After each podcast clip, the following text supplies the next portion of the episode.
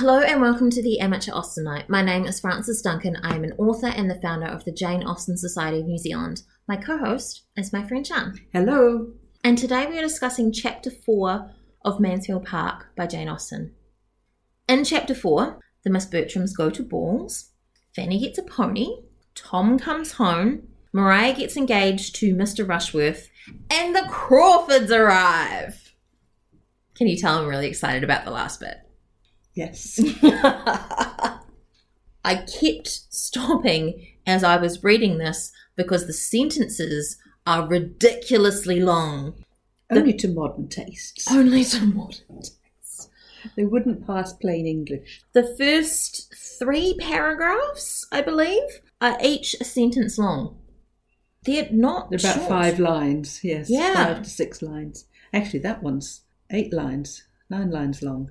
Quite impressive. Mm. But it does give the cadence of speech, which is why I think Jane Austen is so great to read out loud. But a modern editor coming at this would chop it to pieces. Yes.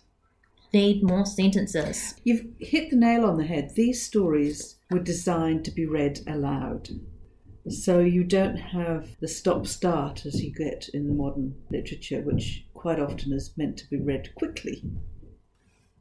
So we start with Tom not being missed, and sadly, Sir Thomas not being missed. Even Lady Bertram was soon astonished to find how very well they did even without Sir Thomas. But that's because Edmund was a very good substitute for carving. for, poor Sir Thomas, his primary duty is just to carve the joint Yeah. at dinner. But Edmund steps up and takes his father's place. He does everything. He does all the writing to the lawyers, the whole what. They get there safely, and Sir Thomas ends up sending Tom back. And I wonder if Tom picks up those duties when he comes back, or whether they are still Edmund's. It doesn't actually say, does it? And I No. don't suspect not. because Tom is not great. Thomas is still having a good time. Well, he must be, because later on we find out he's still having a good time meeting up with his friends. So Mrs. Norris really loves taking the girls out to balls because it means she can party and she doesn't have to pay for it. or the horses. Meanwhile, back at the house, Fanny is listening to Lady Bertram, who is so grateful not to have to go out and tire herself out. But Fanny actually loves it and it says the tranquility of such evenings and Yes. her perfect security from any sound of unkindness. Hmm. Because for all Lady Bertram's fault, she's not a mean character. She's just so totally indolent. She's not like her elder sister at all. There's a security there for Fanny who is used to being terribly uncomfortable in the evenings. With Mrs. Norris always pointing fault at her and being compared to her elder cousins. You wanted to talk about them having no ears. No ears. No ears. Oh, Their vanity was in such good order that they seemed to be quite free from it and gave themselves no ears. I'm sorry. I, I picked up the New Zealand missing vowel and I was thinking they had no ears. It was like, I don't remember them saying they had no ears. oh dear. No airs. No. Airs. No, they don't. They just are self absorbed, I think is possibly a better word. And again, Mrs. Norris is to blame. Yes, Mrs. Norris is praising them constantly and reinforcing how good they are, which makes them believe they have no faults. She never acknowledges any fault. But then at the end of the page, literally on the same page, they had no idea of carrying their obliging manners to the sacrifice of any real pleasure.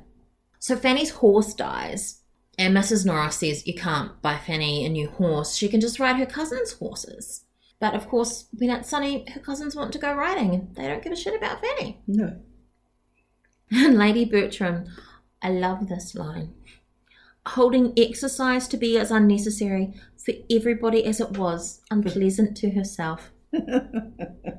I think Lady Bertram is like my new role model. She's just great. Edmund is away. He comes back and says, This is not great. Fanny must have a horse. And they all try to argue him down, and he just says, Fanny must have a horse. And then he figures out how to do it without any extra expense to his father because he has three horses two hunters and a road horse. And he decides to exchange the road horse. Which, why? I'm assuming you must need two hunters if you go hunting. Yes. You can't just go with one. But to modern sensibilities who know nothing about horse riding, to me it would make more sense to keep the useful road horse. It literally says useful. That would be much more useful than two hunters. Hunting is for fun, right? The key thing about a hunter is the ability to jump. You have to be able to jump fences and hedges and ditches. Whereas your road horse is not going to be required to do that to the same level. But you could use your hunter On the road? on the road. Ah, but a road horse is not flexible like a hunter could be. No. Okay. And it's more likely to be an older horse, potentially. Because I assumed the road horse meant that that was the one that he used for travelling. It would be the one he uses for travelling, but if he doesn't have the same need for it, and it depends, if he's got two hunters, he can, you know, they're not necessarily highly spirited or anything. You could use one of them for travelling. Mm-hmm. Fanny is in raptures over this, and she regarded her cousin as an example of everything good and great. Her sentiments towards him were compounded of all that was respectful, grateful, confiding, and tender. There's that hero worship we keep talking about. It is hero worship. Mrs. Norris can't have a shit about it because the horse is still technically Edmund's. Yes.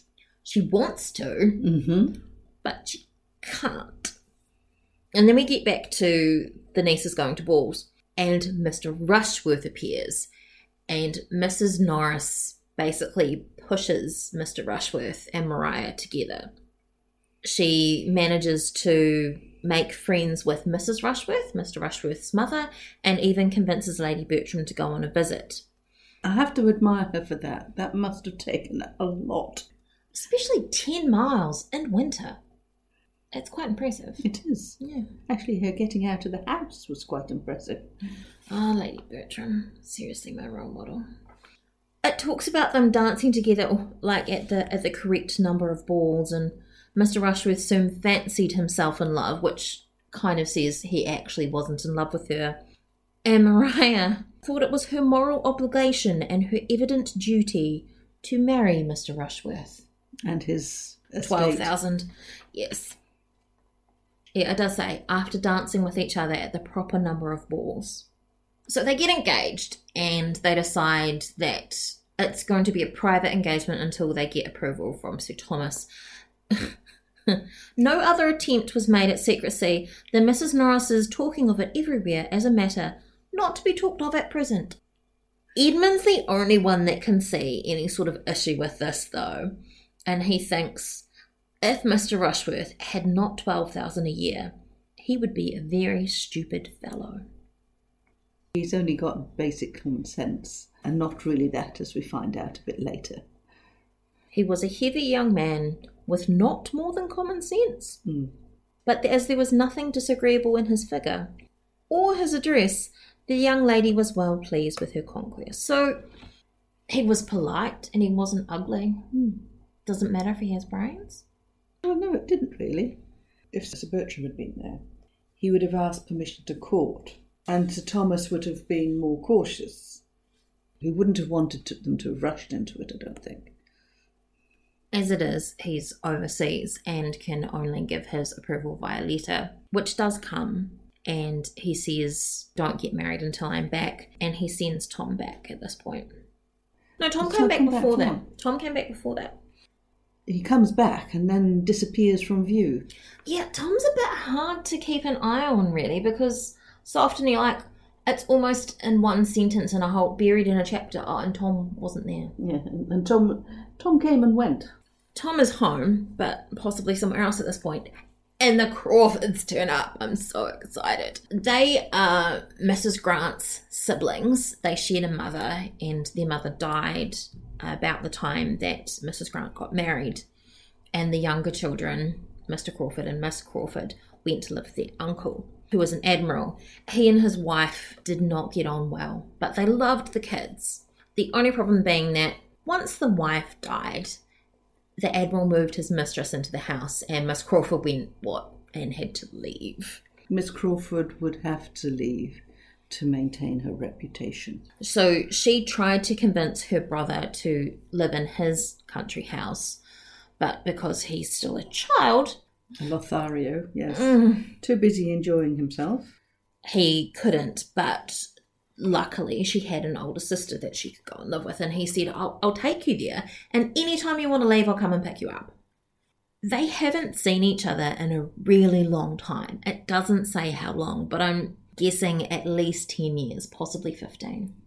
Mrs. Grant is 13, because she's 15 years younger than Dr. Grant, who is 45.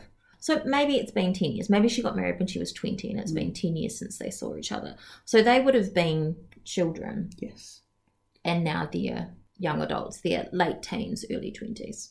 So huge changes have gone on for them. And they haven't seen each other in that time, but they get on really well. So much so that Mrs. Grant says, You know what? I've got a great plan. Mary, you should marry Tom Bertram, and Henry, you should marry Julia Bertram. Miss Crawford isn't adverse to this. It says matrimony was her object, provided she could marry well. hmm And this is reinforced at the end of the chapter when she actually says everybody should marry as soon as they can do it to advantage. The problem being, Not everybody can marry to advantage. Maybe you marry a very pretty girl and she has the looks and you have the money. Does that count as advantage? could do. Yeah, trophy wife. Like Lady Bertram. Hmm. Not sure we got any other advantages out of that, you. I think she sounds too indolent for good sex. Mary points out that Henry's not going to get married though, that all of her friends have been dying for him and he is not interested, basically. And he makes a joke out of it.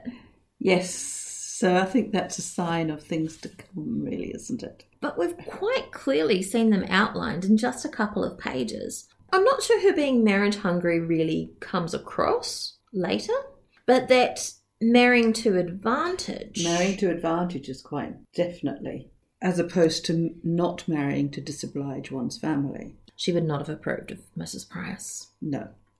It sets them up really well and they're going to come crashing into the Bertram family and cause all sorts of havoc. Well, they're, they're from London, so they're used to London town, London manners, and they're exotic creatures to the country bumpkins. Because even though Mr. Crawford has his estate, they've lived and basically socialised in London, like Tom. I mean, basically, he's more in London than he is at home.